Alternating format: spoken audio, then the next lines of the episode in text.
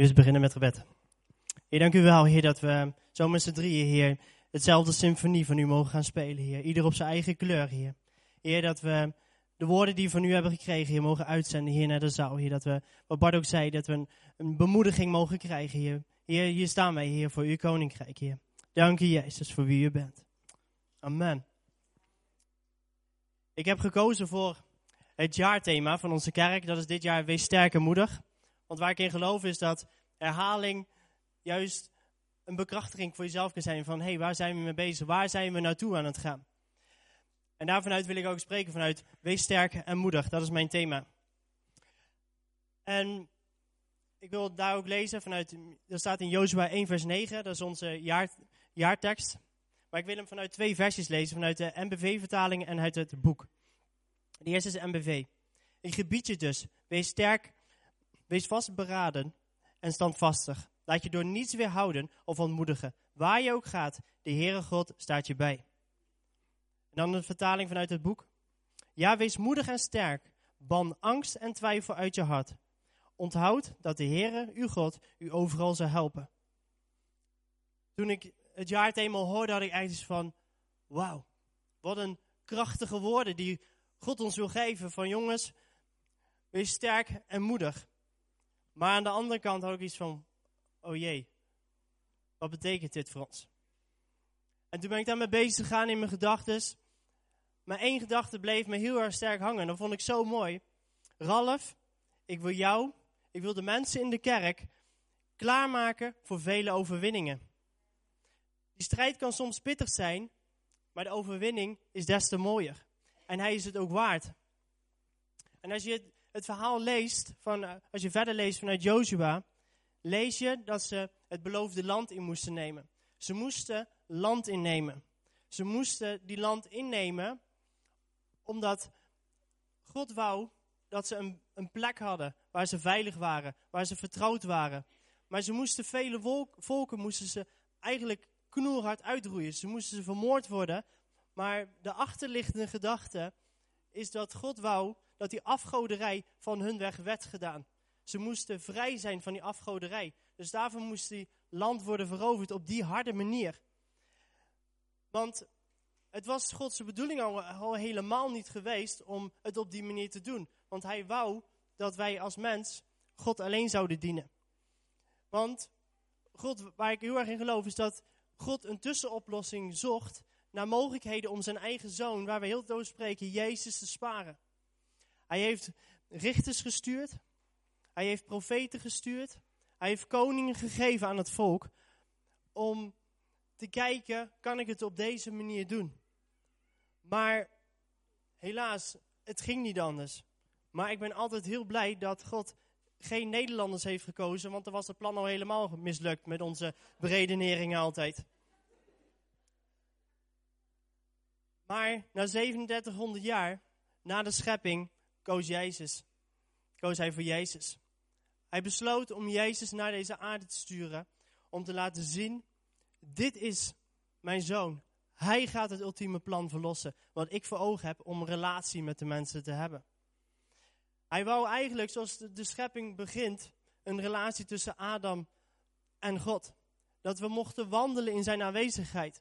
Wandelen met hem, over waar we waren. Maar door onze zonde, die in, in de zondeval is gepleegd, is dat die relatie vernietigd geraakt eigenlijk. We moesten offers brengen, maar dat ging niet. Dus Jezus moest dat plan verlossen om die relatie tussen ons en God te herstellen. En dat is het ultieme plan van God, zodat wij als mens naar God toe mogen komen. Als we kijken naar de leerlingen van Jezus, zien we dat ze bezig waren. Wat is Jezus aan het doen? Waar is hij mee bezig? En het bijzonder is dat ik, wat ik vind dan, is dat ze op een gegeven moment, denk ik, ontdekten: hey, die relatie tussen de mens en God gaat gepaard met gebed. Want Jezus werd continu in de verleiding gesteld van door de mensen. Hij werd continu benaderd van, hey, waarom doe je dat? waarom zeg je nou dat jij de zoon van God bent? Dat mag je helemaal niet zeggen. Dat is, dat is niet goed. Maar hij moest elke keer kiezen van hé, hey, ik ga terug naar de Vader. Ik ga terug naar mijn veilige plek waar ik veilig ben, waar ik thuis hoor. En die discipelen vroegen op een gegeven moment, denk ik, de ultieme vraag. Voor mij persoonlijk vond ik dat zo mooi. Heer, leer ons bidden. En dat lezen we in Matthäus 6. En dan wil ik één zin uithalen. Dat is dan, uw koninkrijk komen, u wil geschieden, gelijk in de hemel, zoals op de aarde. En ik denk dat dat de plan van God is. Dat wij in die relatie met Hem mogen zijn. Dat Zijn wil, die Hij voor ons heeft, het ultieme plan, zodat wij relatie met Hem mogen hebben, weer opnieuw op aarde wil brengen. Maar door alle conflicten in ons, in ons hart, door de moeites, de verleidingen van de wereld, ja, werd dat steeds moeilijker. Want ja, we worden continu afgeleid in de wereld. Als ik naar mezelf kijk, dit ding, mijn mobiele telefoon. Ja, je hebt hem nodig. Maar soms heb ik echt een verschrikkelijk hekel aan het ding. Elke keer hoor ik piep piep. En ik, oh, wat is dat? Oh, wat is dat? Even, even kijken. Oh, dit is een appje. Oh, wie is dat? Oh, even reageren. En, en continu, ja, oh, even, even op Instagram kijken. Of even op Facebook kijken. Oh, kijk, wat is, wat is het nieuws voor vandaag?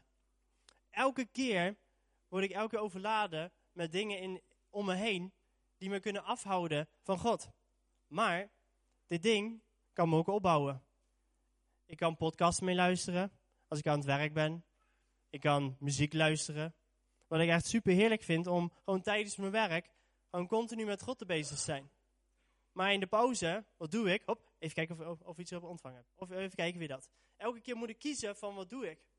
Maar daarnaast zijn natuurlijk ook de verhalen van mijn collega's. Waar ze continu over vrouwen zitten te praten. Op een niet zo nette manier. Of, ja, nou, die God van jou. Ik, uh, ik twijfel er wel over of dat echt wel zo is, hè. Ik, uh, ik weet het nog niet zo net. Dus wat gaat het doen? Want zoals in het boek staat, dat ik ga twijfelen. Dat ik ga twijfelen van, hey, is het allemaal wel zo waar? Maar dan zegt God, kom, kom even mee, even terug. Ik wil je even weer klaarmaken. Wees standvastig. Wees vastberaden. Wees sterk en moedig. Want ik wil dat je mijn plan voor jouw leven werkelijkheid wordt. En, want hij wil juist die relatie tussen, tussen jou als een vader en zoon. Hij wil gewoon naast je staan. En niet als een, als een God hoog in de hemel. Van dat we zo naar hem moeten kijken. Nee, we mogen gewoon één op één met hem daarover praten. En dan vind ik zo mooi dat, dat dat juist die ultieme plan van God is. Maar als ik naar mezelf kijk, het lukt me niet altijd. Dus ik heb u echt nodig, vaak in gebed. Als ik het even niet lukt, als ik gevallen ben in, in, in twijfel en ik van jongen, ik heb even uw gebed nodig. Maar zo wil ik er ook voor u zijn. En ik denk dat dat echt de kracht van gemeente zijn is. Dat we elkaar mogen bemoedigen, elkaar mogen troosten. Maar het is juist daarin de strijd van het geloof. En Paulus beschrijft dat heel erg mooi in 2 Timotheus 4. Ik heb hier de versie gekozen uit de Bijbel uit gewone taal, omdat hij dat heel simpel uitlegt. Ik heb gevochten voor het ware geloof. Ik heb de opdracht, opdracht die God gekregen heb, helemaal uitgevoerd. En ik heb mijn geloof niet verloren. Het enige waar ik nog op wacht, is het eeuwige leven. Dat zal de Heer mij als beloning geven op de dag dat hij komt als rechtvaardige rechter. Dat geeft hij mij het eeuwige leven niet alleen aan mij, maar aan allen die naar zijn uitkomst verlangen. En daarin lees je ook dat Paulus een enorm gevecht heeft gehad in zijn leven. Hij heeft gevochten voor zijn geloof.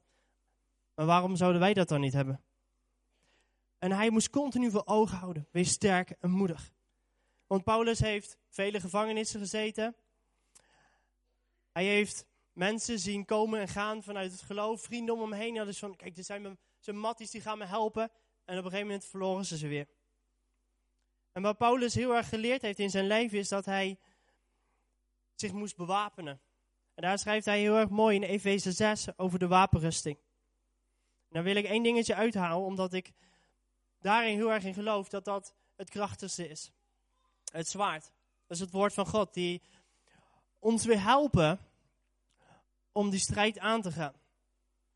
Om daar onze houvast aan te houden, om het geloof te behouden. en te vechten daartegen. En die, die, die wapenrusting is juist voor, ons ook als een bescherming. Dus als ik het heel kort samenvat, is het heel erg belangrijk is dat wij de strijd aangaan. En onze afgoderij, zoals bij mij, mijn mobiele telefoon, om daar weerstand tegen te bieden. Waar kies ik altijd voor? Kies ik voor de verhalen van mijn collega's? Maar wat ik daar heel erg uit haal, is dat ik me elke dag moet bewapenen. Elke dag moet kiezen van, oké, ik trek mijn wapenrusting aan. Om elke dag die weerstand te bieden tegen die strijd van de wereld. En ik wil, als laatste wil ik een enorme bemoedigende tekst voor mij altijd geweest. Ik had hem een keer gehoord tijdens een preek. Dat is zo'n, die moet ik onthouden. Omdat daar een enorme kracht achter zit. Dat is in Jezaja 41 vers 10. Wees niet bang, want ik ben bij je. Vrees niet, want ik ben je God. Ik zal je sterken, ik zal je helpen. Ik zal je steunen met mijn onoverwinnelijke rechterhand. Wat een woorden zijn dat, dat God zegt, ik heb een onoverwinnelijke rechterhand. Dus wat zou de wereld dan kunnen doen tegen ons? Hij zou ons continu kunnen aanvallen. Maar elke kunnen we zeggen, nee, God gaat. Hij heeft een onoverwinnelijke hand. Maar het wordt zelfs nog mooier. Lees je in vers 13. Ik neem je bij je rechterhand. Wees niet bang. Ik zal je helpen. Wat een belofte is dat. Dat als ik mijn wapenrusting aantrek. Ik heb mijn sandalen aangedaan. Ik heb me omgord met mijn gordel. Ik heb mijn helm opgezet. En ik pak met mijn hand, met mijn linkerhand, pak ik mijn schild. En met mijn rechterhand het zwaard. Dus dat is Gods woord. Ik moet me beschermen tegen die aanvallen. Maar als ik wil gaan slaan met mijn zwaard, dan zegt God: Nee, nee, nee, nee. Ik wil het voor jou doen. Ik weet hoe ik die aanvallen moet doen voor de duivel.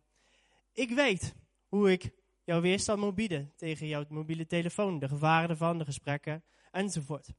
Want hij wil zeggen: Ik ben jouw overwinnaar.